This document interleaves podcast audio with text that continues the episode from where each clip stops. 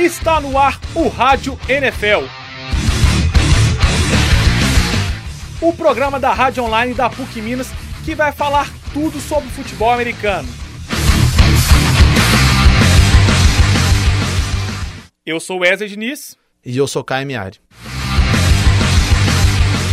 Mais um Rádio NFL. Desta vez vamos falar da rodada 11 da temporada regular do futebol americano.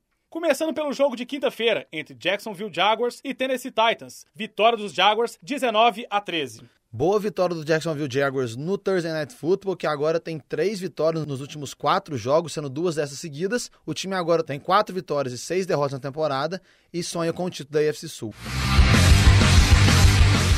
Iniciando os trabalhos de domingo, tivemos o Philadelphia Eagles sendo massacrado pelo Tampa Bay Buccaneers, 45 a 17. Os Dolphins perderam para os Cowboys de 14 a 24. Já o Houston Texas venceu o New York Jets por 24 a 17. O Detroit Lions bateu o Oakland Raiders por 18 a 13. Os Bears perderam para os Broncos por apenas dois pontos, 17 a 15. Já o Carolina Panthers massacrou o time da capital, os Redskins, 44 a 16. Pela primeira vez na temporada, o Denver Broncos termina uma partida sem lançar nenhum turnover, né? Sem sofrer nenhum turnover. O Peyton Manning teve fora por conta de uma lesão. O Brock Osweiler foi o quarterback titular. Ele não lançou nenhuma interceptação, o time não teve nenhum fumble, correu para 170 jardas na partida e voltou a vencer depois de dois jogos. Ainda nos jogos de domingo tivemos os Ravens batendo os Rams por 16 a 13. Os Colts fora de casa bateram o Atlanta Falcons por 24 a 21. Os Chiefs também fora de casa massacraram o San Diego Chargers por 33 a 3. O Seattle bateu o 49ers por 29 a 13. E na disputa pela liderança, os Vikings perderam para o Green Bay Packers de 13 a 30. A defesa do Green Bay Packers voltou a jogar bem. Eles tiveram seis sacks nessa partida. Eles não tinham tido nenhum nas últimas três partidas do time, que foram três derrotas. O jogo corrido com o Aero Lace teve 100 jardas. O Aaron Rodgers voltou a cuidar bem da bola. E o Green Bay Packers deu fim à sequência de três derrotas seguidas e reassumiu a liderança da NFC Norte. No Sunday Night tivemos um jogaço entre Arizona Cardinals e Cincinnati Bengals, uma campanha incrível de Palmer, 34 a 31 para os Cardinals. É isso mesmo, Wesley. Está cada vez mais difícil bater o Arizona Cardinals. O time tem uma das melhores defesas da NFL e o ataque também está sendo um dos melhores, né? O time já tem 236 pontos após 10 partidas. Isso foi a quantidade total que o time conseguiu na temporada passada inteira, contando os playoffs. Então, o Arizona Cardinals agora com 8 vitórias e 2 derrotas, cada vez mais firme pela folga na primeira rodada dos playoffs. No tradicional Monday Night, ao contrário do que muitos pensavam, o New England não massacrou o Buffalo Bills. Venceu, mas apenas por 20 a 13.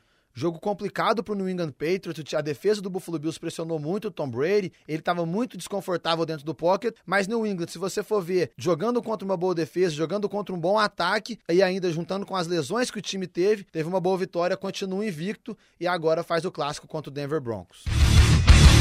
Entendendo o jogo.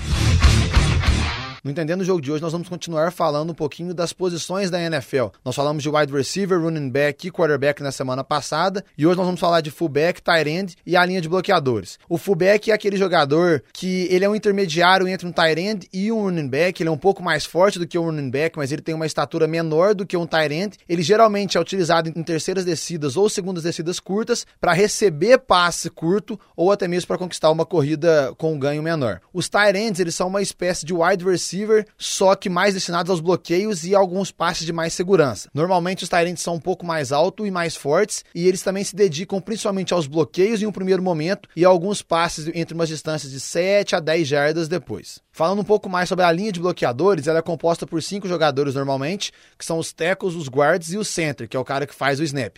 Lembrando que nenhum dos bloqueadores pode receber um passe sem avisar para a arbitragem antes do começo da jogada. Bolão, Bolão da semana. Da semana. Para o bolão dessa semana, teremos sete jogos, isso mesmo, sete jogos. Isso porque teremos o Dia de Ação de Graças, tão tradicional nos Estados Unidos. Na quinta-feira, ao contrário de um jogo, teremos três. Começando por Detroit Lions e Philadelphia Eagles. Acho que o Detroit leva essa. Também vou de Detroit Lions, lembrando que o Sam Bradford deve voltar para a posição de quarterback titular de Philadelphia Eagles nesse jogo. Dallas Cowboys versus Carolina Panthers. Mesmo com a volta do Romo, ainda acho que os Panthers seguem invictos. Dallas Cowboys, para mim, ainda vai muito longe. O time venceu o Miami Dolphins na semana passada e acho que derruba mais um invicto agora. Green Bay Packers e Chicago. Acho que o Green Bay tá retomando o trilho. Siga de Green Bay. Primeira vez na história do Thanksgiving que Green Bay e Chicago se enfrentam. Lembrando que essa é a rivalidade mais antiga da história da NFL. Eu também acho que dá Packers. Atlanta e Minnesota. Acho que Minnesota recupera da derrota e vence mesmo em Atlanta. Também acho que Minnesota consegue vencer mesmo fora de casa. Seattle e Pittsburgh. Uma parte de mim diz que dá Pittsburgh, mas vou cravar em Seattle. Eu também vou de Seattle Seahawks. Denver e New England Patriots. Acho que sem Peyton Manning fica difícil para os Broncos. Duelo de duas das melhores defesas da NFL pressionando os quarterbacks, mas eu acho que o fato do Peyton Manning não jogar vai realmente complicar pro Denver Broncos. Eu acho que o New England Patriots continua invicto. Por fim, no Monday Night, o Cleveland pega um sucateado Baltimore Ravens. E isso, meu time, acho que o Cleveland ganha, infelizmente. É, o Baltimore Ravens agora sem os seus três melhores jogadores de ataque, sem seu melhor jogador de defesa. E o Cleveland Browns, mesmo sendo o pior time da temporada em números, eu acho que, que vai vencer essa no Monday Night. Touchdown para o Rádio NFL, o seu programa de futebol americano.